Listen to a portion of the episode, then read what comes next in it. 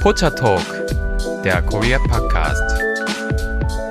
Hallo und herzlich willkommen zum Pocha Talk Korea Märchen Podcast mit Lisa und Delilah. Willkommen zur Märchenstunde aus Korea. Die Märchen kamen in der Vergangenheit ganz gut an bei euch, hatten wir den Eindruck. Wobei, ich muss da auch dazu sagen, und da weiß ich jetzt nicht so richtig, wie ich das deuten soll, viele haben auch geschrieben, meine Stimme eignet sich sehr gut zum Einschlafen. Ihr sollt hier nicht einschlafen. Also für die Leute, die morgens zum Pendeln hören, bitte nicht einschlafen, ne? weil Autofahren, Schlafen nicht gut ist. Aber wenn man abends hört, finde ich das okay ist. Da habe ich auch schon öfter zugehört dann. also ich freue mich auf jeden Fall, wenn es euch gefällt. Und ja, die Leila, ich hoffe, du bist auch sehr gespannt. Ich hoffe, du... Ähm ich habe heute gar keinen Spoiler. Ich weiß gar nicht, worum es geht. Gib mir einen Spoiler. Es geht um einen Tiger. Dein Lieblingstier? Wo ich letztens so enttäuscht wurde. Ja. Was wahrscheinlich noch gar nicht bewusst ist den Zuhörern, aber ich wurde so enttäuscht, weil ich dachte, das wäre Lisas Lieblingstier und dann wusste sie nicht, dass es ihr Lieblingstier ist in meinen Gedanken. Ja, also, also Tiger und Hunde, die stehen sich schon sehr nah, also was meine Lieblingstiere angeht. Da gibt es keinen Gewinner. Kriegst du manchmal auf YouTube diese Shorts vorgestellt von den Leuten, die so eine Sanctuary haben für Tiger, wo sie dann so rumgehen und sagen so bup und dann macht sie dann den Daumen auf die Nase so bup zum Tiger? Nein, das kenne ich nicht. Ach, witzig, muss, ich mal, suchen, muss ich ja. mal anschauen. Wie gesagt, das sind Sanctuaries, das sind nicht Leute, die wirklich Tiger als Haustiere haben, sondern das sind so Rettungsauffangsstationen, so in die Richtung. Aber in Amerika haben, glaube ich, echt manche Leute Tiger als Haustiere, ne? Ja, aber deswegen gibt es ja die Sanctuaries, weil das eigentlich größtenteils illegal ist und da, wo es legal ist, trotzdem mm. noch gefährlich ist. Mm. Und dann werden die halt meistens da rausgeholt und dann in diese Auffangstation gebracht. Aber weil sie halt Haustiere waren und meistens in Menschen geboren sind, können sie auch nicht mehr verwildert werden. Mm.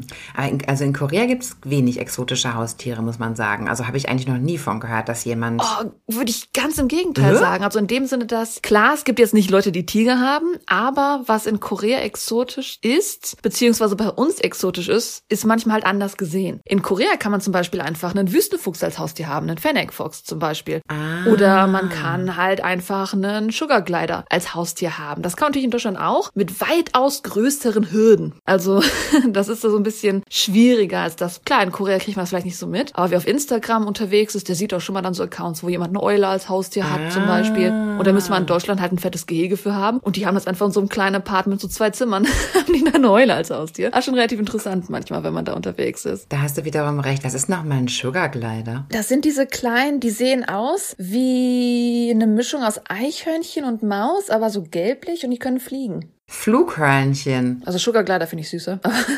Sugar Glider. Okay, bist du bereit für unser heutiges Märchen? Oh, leider ohne Sugar Glider. Ich kann, ich kann eins einbauen vielleicht so spontan. Oh. Ich freue mich schon mal auf den Tiger. Dann leg los. Der Titel lautet Der unhöfliche Tiger. Bergonkel war der Name, den die Dorfbewohner einem prächtig gestreiften Tiger gaben. Ja schon der im an. Hochland von Kang. Hallo, die Lala, Ruhe bitte. Hallo, San Ajashi. Hallo, San Ajashi. So geht man so zu den Tigern so, ey, Ajashi. Ja, aber, ja, San Ajashi, genau. So, jetzt Ruhe bitte. Also wirklich. Bergonkel war der Name, den die Dorfbewohner einem prächtig gestreiften Tiger gaben, der im Hochland von Kangwen lebte, der langen Provinz, von deren Klippen aus man das ganze Meer überblicken konnte. Jäger sahen ihn selten, und unter seinen Artgenossen prahlte der Bergonkel damit, dass er, obwohl die Jäger oft auf ihn schossen, nie verwundet wurde. Was Fallen betrifft, wusste er alles über sie und lachte über die Tricks, mit denen der Mensch ihn zu fangen versuchte, um sein begehrtes und wertvolles Tigerfell zu bekommen. Im Sommer hielt er sich in den hohen Berglagen auf und ernährte sich von fetten Hirschen. Im Winter, wenn starker Schneefall, beißende Winde und schreckliche Kälte die Menschen in ihren Häusern hielt, machte sich der alte Bergonkel auf den Weg in die Dörfer. Dort streifte er durch die Ställe und die Viehgehege in der Hoffnung, einen jungen Esel, ein dickes Kalb oder einen Spanferkel in seine Klauen zu bekommen. Allzu oft gelang es ihm, dass er meilenweit zum Schrecken des Landes wurde. Eines Tages im Herbst wanderte er zwischen den unteren Hügeln umher. Obwohl er weit weg von jedem Dorf war, hielt er stets scharf Ausschau nach den Fallen und Jägern, aber momentan schien keiner in der Nähe zu sein. Er war sehr hungrig und hoffte auf Wild. Doch als er um einen großen Felsen herumkam, sah der Bergonkel plötzlich einige Fuß vor ihm auf den Weg einen großen Tiger so wie ihn. Er blieb stehen, zuckte herausfordernd mit dem Schwanz und zeigte seine Kampfbereitschaft durch Knurren und machte sich zum Sprung bereit. Zu seiner Überraschung sah er, wie der andere Tiger genau die gleichen Dinge tat. Bergonkel war sich sicher, dass es einen schrecklichen Kampf geben würde, aber das war genau das, was er wollte, denn er erwartete natürlich zu gewinnen. Doch nach einem gewaltigen Sprung in die Luft landete er in einer Grube und war verletzt und enttäuscht. Es war kein anderer Tiger mehr zu sehen. Stattdessen hatte sich ein schwerer Deckel aus Baumstämmen krachend über seinem Kopf geschlossen. Er lag in der Dunkelheit. Endlich wurde der alte Bergonkel gefasst. Ja, ein Jäger hatte die Grube mit Stöcken und Blättern verdeckt und an den mit Weinreben und Reisig bedeckten, aufrechten Balken ein Stück Spiegel gehängt. Bergonkel hatte oft sein eigenes Gesicht und seinen eigenen Körper im Wasser gesehen, wenn er sich zum Trinken bückte. Aber dieses Mal, da er kein Wasser sah, wurde er getäuscht und glaubte, ein echter Tiger wolle gegen ihn kämpfen. Ein buddhistischer Mönch kam vorbei, der daran glaubte, freundlich zu allen Lebewesen zu sein. Als er den Tiger stöhnen hörte, öffnete er die Falle, hob den Deckel und sah, wie der alte Bergonkel unten seine verletzte Pfote leckte. Oh, bitte, Herr, lassen Sie mich hier raus, ich bin schwer verletzt, sagte der Tiger. Daraufhin hob der Mönch einen der Baumstämme hoch und ließ ihn sanft nach unten gleiten, bis auf den Boden der Grube. Dann kletterte der Tiger daran herauf.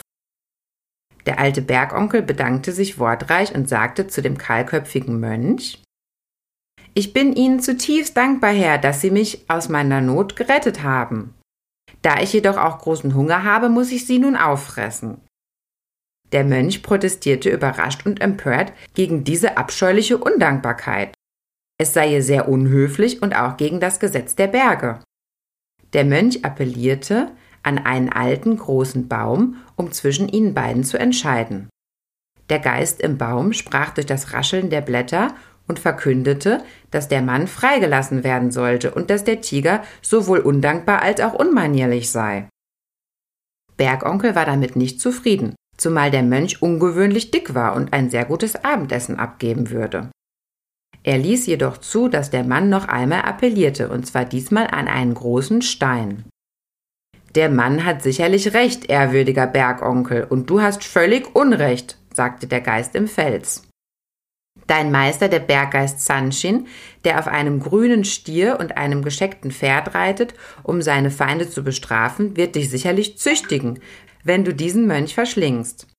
Du bist kein geeigneter Bote des Bergherrn, wenn du so undankbar bist, den Mann zu essen, der dich vor dem Hungertod gerettet hat. Es ist erschreckend unhöflich, auch nur an so etwas zu denken.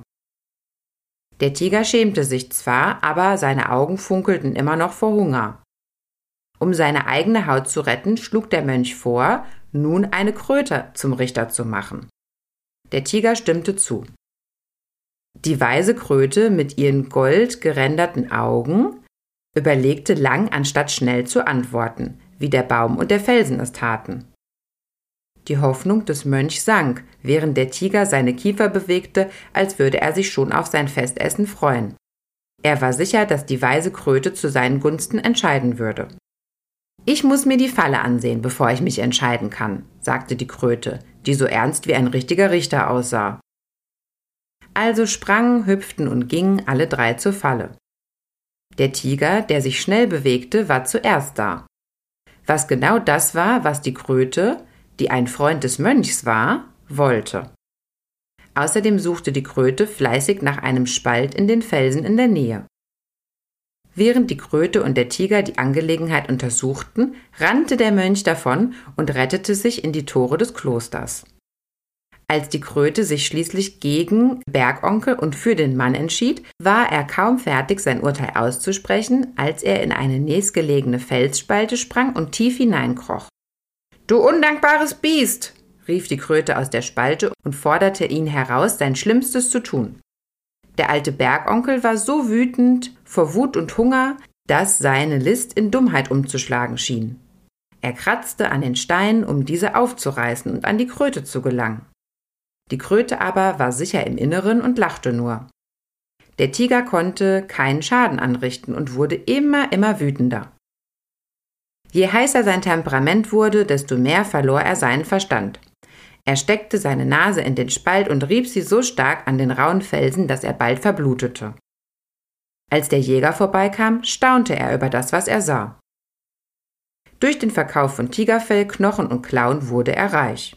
Denn in Korea verkaufte sich damals nichts so gut wie ein Tiger. Was die Kröte betrifft, so erzählt sie seit mehreren Generationen ihren Nachkommen die Geschichte, wie sie den alten Bergonkel überlistet hatte. Ende. Ja, danke fürs Vorlesen. Klatsch, klatsch, klatsch. Das ist jetzt eine sehr andere Geschichte, wie es sonst gewesen ist. Heute mal nicht so lang. True. Ja. Und noch eine, ich glaube, das ist eher so ein bisschen so fabelmäßige Moral. Ne? Mhm. Wir haben nicht dieses ewige Lange mit fragwürdigen kulturellen Situationen, sondern es ist eher so eine Story, wo ich sagen würde, ah, die könnte irgendwie auch überall spielen, ne? Mhm, mhm, ja, genau. Also auch an der Stelle wieder, liebe Zuhörer, wenn ihr so eine ähnliche Geschichte aus eurer eigenen Kultur kennt, bitte gerne mal äh, schreiben dazu. Und ich fand es auch süß, dass es als unhöfliches Verhalten bezeichnet wurde. Als unmanierlich, denn ähm, ja, es war ja schon auch eine ernste Situation für den Mönch, aber dass diese Unhöflichkeit hier so herausgekehrt wurde, das ist wieder sehr koreanisch, finde ich. True. Weißt du mal, wir haben ja auch im Westen diesen Gedanken, dass so die Natur gewisse Manieren hat. Dass wenn zum Beispiel eine Wespe oder noch eine Nisse aus dem Wasser rettest, dass sie dich jetzt nicht sofort angreifen wird, zum Beispiel. Genau, aber, aber auch- davor wäre man ja wahrscheinlich nicht gefeit, ja. Wäre man nicht geschützt. Aber man hat immer diese Sagen, ja, ja, nee, was du rettest, wird dich schon nicht verletzen. Also dass man natürlich dann trotzdem, wie, wie heißt es im Deutschen nochmal, ne? Nicht die, die Hand äh, beißen, die dich füttert. Das gibt's ja trotzdem, dass das dann durchaus passiert. Und der Tiger in dieser Geschichte soll halt eine temperamentvolle Figur ja darstellen, ne?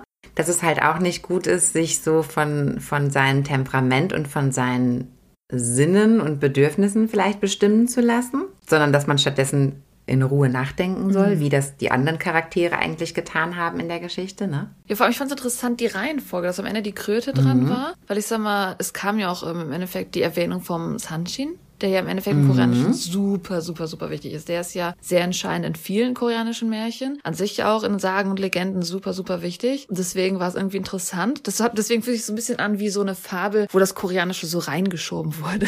Dass das Entscheidende halt die anderen Sachen sind. Weil in den meisten koreanischen Märchen in der Regel halt dieser Gott, dieser Sanshin, ja das letzte Sagen hätte, das größte Sagen hätte und im Endeffekt die Gesetze des Himmels ja entscheiden würden. Mhm, mhm. Ja, hier wird der Sanjin so beschrieben, wie der ihn aber bestrafen würde. Das haben, hat der, der Gott in dem Felsen gesagt, dass wenn du dich nicht vernünftig verhältst, wird der dich später nochmal bestrafen. Also insofern hat er wahrscheinlich auch das letzte Wort hier gehabt, aber spielt keine aktive Rolle tatsächlich, ja. Ich finde es auch interessant, dass dass der Tiger hier so, also der ist ja nicht so sonderlich schlau. Hm, das ist auch interessant. Ja, in anderen Kulturen ist der Tiger, glaube ich, eher auch ein schlaues Tier, der so taktieren kann und der sich so selber irgendwas Freches ausdenken kann und so. Aber hier ist er eigentlich nur so triebgesteuert und ja, obwohl er ist schon nicht doof, weil er sich ja vorher immer auch aus Fallen herausretten konnte. Aber diesmal ist er halt ähm, reingelegt worden. Ne? Aber eigentlich ist er triebgesteuert. Mm, Es hätte jetzt nicht viel mit der koreanischen Kultur zu tun, aber ob da so ein bisschen auch angedeutet wird, dass ähm, vielleicht jemand, der es durch Leben schafft, halt jemand ist, der vielleicht nicht immer höflich ist, ne? Dass man halt das dieses westliche, wenn man unhöflich ist, kommt man meistens leider relativ weit. Ne? Man sagt ja immer so, man wird ja nicht reich, ohne auf Leute drauf zu treten. Ah, Das ist dann eher so dieser westliche ja, Gedanke tatsächlich. Das hat man dann vielleicht so ein bisschen reingeschoben auch. Also ich habe das Gefühl, dass diese Geschichte wirklich eher universell ist. Da bin ich mal gespannt von den Zuhörern auch später zu hören, ob die so eine ähnliche Geschichte kennen. Weil ich finde es interessant, in dem Sinne, dass universell ist, weil der Tiger im Koreanischen ja echt ein hoch wichtiges gefeiertes Tier ist. Weil vielleicht, ihr habt ja auch noch in Erinnerung die Gründungsgeschichte von Korea, wo ja witzigerweise der Bär zu den heutigen Koreanern wird und nicht der Tiger. Aber der Tiger ist trotzdem das Symbol überhaupt. Also wenn man so national stolze Flaggen sieht, dann wird schon mal der Tiger dargestellt als die Karte von Korea zum Beispiel. Oder der Tiger ist auch ähm, das Symbol für die Korean National University. Also an sich hat man da ganz viele Symbolik mit dem Tiger und das ist aber ein starkes, besonderes, wertvolles Tier im Endeffekt. Warte, jetzt google ich einmal ganz kurz nach, wie lange es, bis wann es wilde Tiger gab in Korea. ah, das ist eine gute Frage, weil ich erinnere mich daran, als ich damals eine Einführung hatte in Korea bei meinem Austauschsemester. Da haben die gesagt, ah, es gibt so Sprüche wie, wenn da wie so ein Steinberg im Wald ist, dass das zum Schutz gegen den Tiger ist oder dass man sich so und so verhalten muss, wenn dann ein Tiger im Wald lebt. Und ich habe immer gedacht, so, kann ich einen Tiger im Wald hier treffen, wenn ich durch Korea laufe? Aber ich glaube, dass das halt nicht mehr in dem Sinne der Fall ist. Also bis ins 20. Jahrhundert gab es noch wilde Tiger in Korea. Interessant, ne? Würde mich nicht wundern, weil es gab halt, wie gesagt, auch Geschichten, dass man halt solchen Tigern im Wald begegnen kann und dass es durchaus auch noch Gräber im Wald gibt von Menschen, die durch Tiger ähm, getötet wurden, dass die dann meistens im Wald verewigt werden, tatsächlich. Ah, ist ja interessant, ja, ja. ja ich denke, die wurden ja, wie halt in allen Ländern, wo halt leider die wilden Tiere dann einfach ausgerottet werden, schrecklich. Aber hier ist ja auch zum Beispiel beschrieben, und ich meine, die Geschichte ist ja jetzt nicht erst von vorgestern, dass es dann schon viele Jäger gab, die sich auf die Spur des Tigers begeben haben, weil die Sachen gut zu verkaufen waren. Ne? Und so haben die dann den Tiger natürlich irgendwann ja, erledigt. Und das darf man auch gar nicht ähm, unterspielen, würde ich nicht sagen. Aber es gibt viele Leute, die unterschätzen, wie groß noch die orientale Medizin, wird das offiziell im deutschen Ausweis, weiß ich gerade ja, nicht. Chinese Medicine, ne? Mhm. Ja gut, die Koreaner würden natürlich nicht die Chinese Medicine nennen, weil sie natürlich auch ihren eigenen Glauben daran haben. Aber in Korea gibt es wirklich diese zwei großen Kliniken. Es gibt die Klinik, die halt die Medizin von heute benutzt und es gibt eine ganze ganze Studienrichtungen, ganze Kliniken, die halt Oriental Medicine sind. Also die heißen im Koreanischen halt Oriental mhm. Medicine. Und die glauben natürlich auch noch stark daran, dass halt, wie gesagt, Tigerprodukte, ein, na,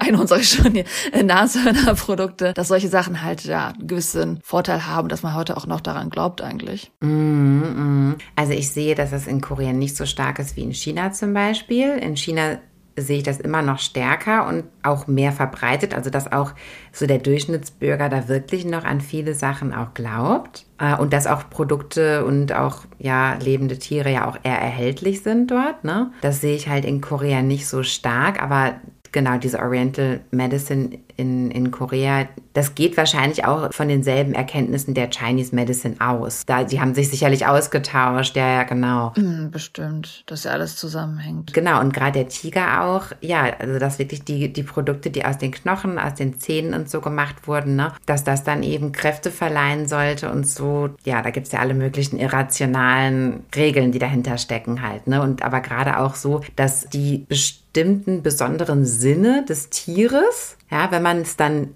verzehrt, einem dann auch die entsprechenden Sinne stärkt. Ja, also zum Beispiel der Tiger ist ja ist jetzt ein kraftvolles Tier, dass man dann eben auch dadurch stärker wird. Leider glaubt man das. Mhm. Ja, das ist ja so ein bisschen, da sind manchmal die Koreaner sehr literal. Es gibt ja diese es gibt ja einige Meeresfrüchte, die man in Korea essen kann und diese Meeresfrucht, die aussieht wie halt das männliche Geschlechtsteil. Wenn man das essen sollte, dann soll man auch sexuell ein bisschen mehr Kraft bekommen zum Beispiel. Das wusste ich nicht. Ich glaube, das haben wir sogar schon mal erwähnt in einer Folge, aber ja. Aber dass das, ja, wir haben über dieses, über dieses Tier gesprochen. Ich weiß gar nicht, wie das heißt. ja, wir nennen es einfach mal nicht. Seegurke. Ja, so eine Seegurke ist das. Dass das auch wirklich gut für die Potenz sein soll, das habe ich noch nie gehört. Denn das sieht ja. Natürlich nicht im selben Maße wie diese Oriental Medizin, aber ich habe das Gefühl, dass da solche Sachen öfter mal hergeholt werden. Wenn es halt so aussieht, dann ist es auch dafür gut. Genau wie dieser selbe Gedanke, wenn du nur schöne Sachen isst, dann wirst du auch schön, was natürlich unsinnig ist. ah, sowas meinst du. Ah, sowas. Interessant, ja. Das finde ich besonders interessant, weil, okay, diese Seegurke sieht vielleicht aus wie ein Genital, aber jetzt ja auch nicht gerade. jetzt aber auch nicht gerade ein sehr fittes Genital. das ist ja so ein, das ist ja so ein Weichtier. Ach egal, ich gehe da jetzt nicht weiter drauf ein. Also liebe Zuhörer, bitte einmal koreanische Seegurke googeln und dann äh, könnt ihr euch euren Teil dazu denken.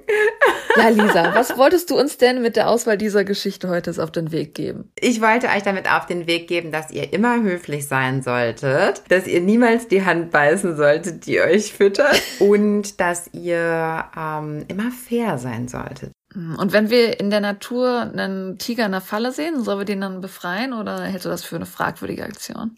Ja, ihr müsstet dann schon auch euren eigenen Escape-Plan haben, also wo ihr dann hinrennt, falls der dann rauskommt und euch fressen will, weil ich befürchte, in der Realität würde es genauso ablaufen. Ja, oder eine gute Connection zu einem Sunshim haben oder einer Kröte. Ja, aber ich glaube, in der Realität würde sofort der Tiger einen eigentlich in der Tat fressen wollen, ja.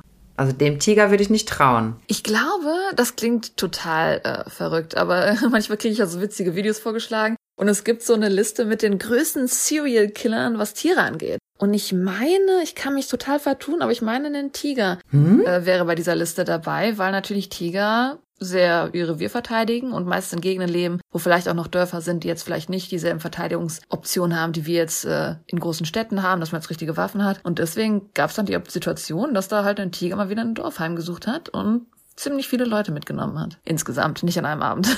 Glaube ich sofort. Es gibt ja auch bei Tieren, das ist, bei, bei Tieren gibt es ja auch dieses Phänomen, dass die ja auch aus Spaß töten möchten. Also man sagt ja immer so. Ja gut, das sind ja die Katzen. Ja, aber da gibt es zum Beispiel auch von Delfinen, gibt es auch ganz erschreckende Videos. Also das ist nicht nur bei Katzen der Fall, sondern das ist auch bei vielen Tieren der Fall. Also, also Empathie ist bei Tieren nicht so am Start, glaube ich. Und Fairness und Dankbarkeit. Umso intelligenter, umso fragwürdiger sind die Aktionen der Tiere manchmal. Da gehören die Menschen auch dazu. Okay, ja, wir hoffen, es hat euch heute gefallen. Wenn euch das gefallen hat, wenn euch das nicht gefallen hat, bitte schreibt uns an potchatalk.gmail.com oder besucht uns bei Instagram, YouTube oder natürlich auf unserem Blog potchatalk.de. Und egal auf welcher Plattform ihr seid, ihr dürft natürlich immer gerne eine Bewertung oder ein Like da lassen. Vielen lieben Dank. Dann auch vielen lieben Dank an die Lisa, dass du uns dieses Märchen vorgetragen hast. Und ich bin gespannt, was ihr da moralisch rausgezogen habt oder ob ihr ähnliche Geschichten kennt. Diesmal war es ja eine kürzere, mehr fabelmäßige Geschichte, die ich denke auf jeden Fall auch in anderen Kulturen ähnlich vorzufinden ist. Und darum wäre das ein bisschen interessant zu sehen, wo die sich in den Details unterscheiden. Weil zum Beispiel der Sanchim ja sehr koreanisch ist und da andere Sachen vielleicht halt ja in anderen Kulturen anders sind. Dann wünsche ich euch noch einen wunderschönen Morgen, einen wunderschönen Mittag, einen wunderschönen Abend. Tschüssi! Tschüss, Anjong!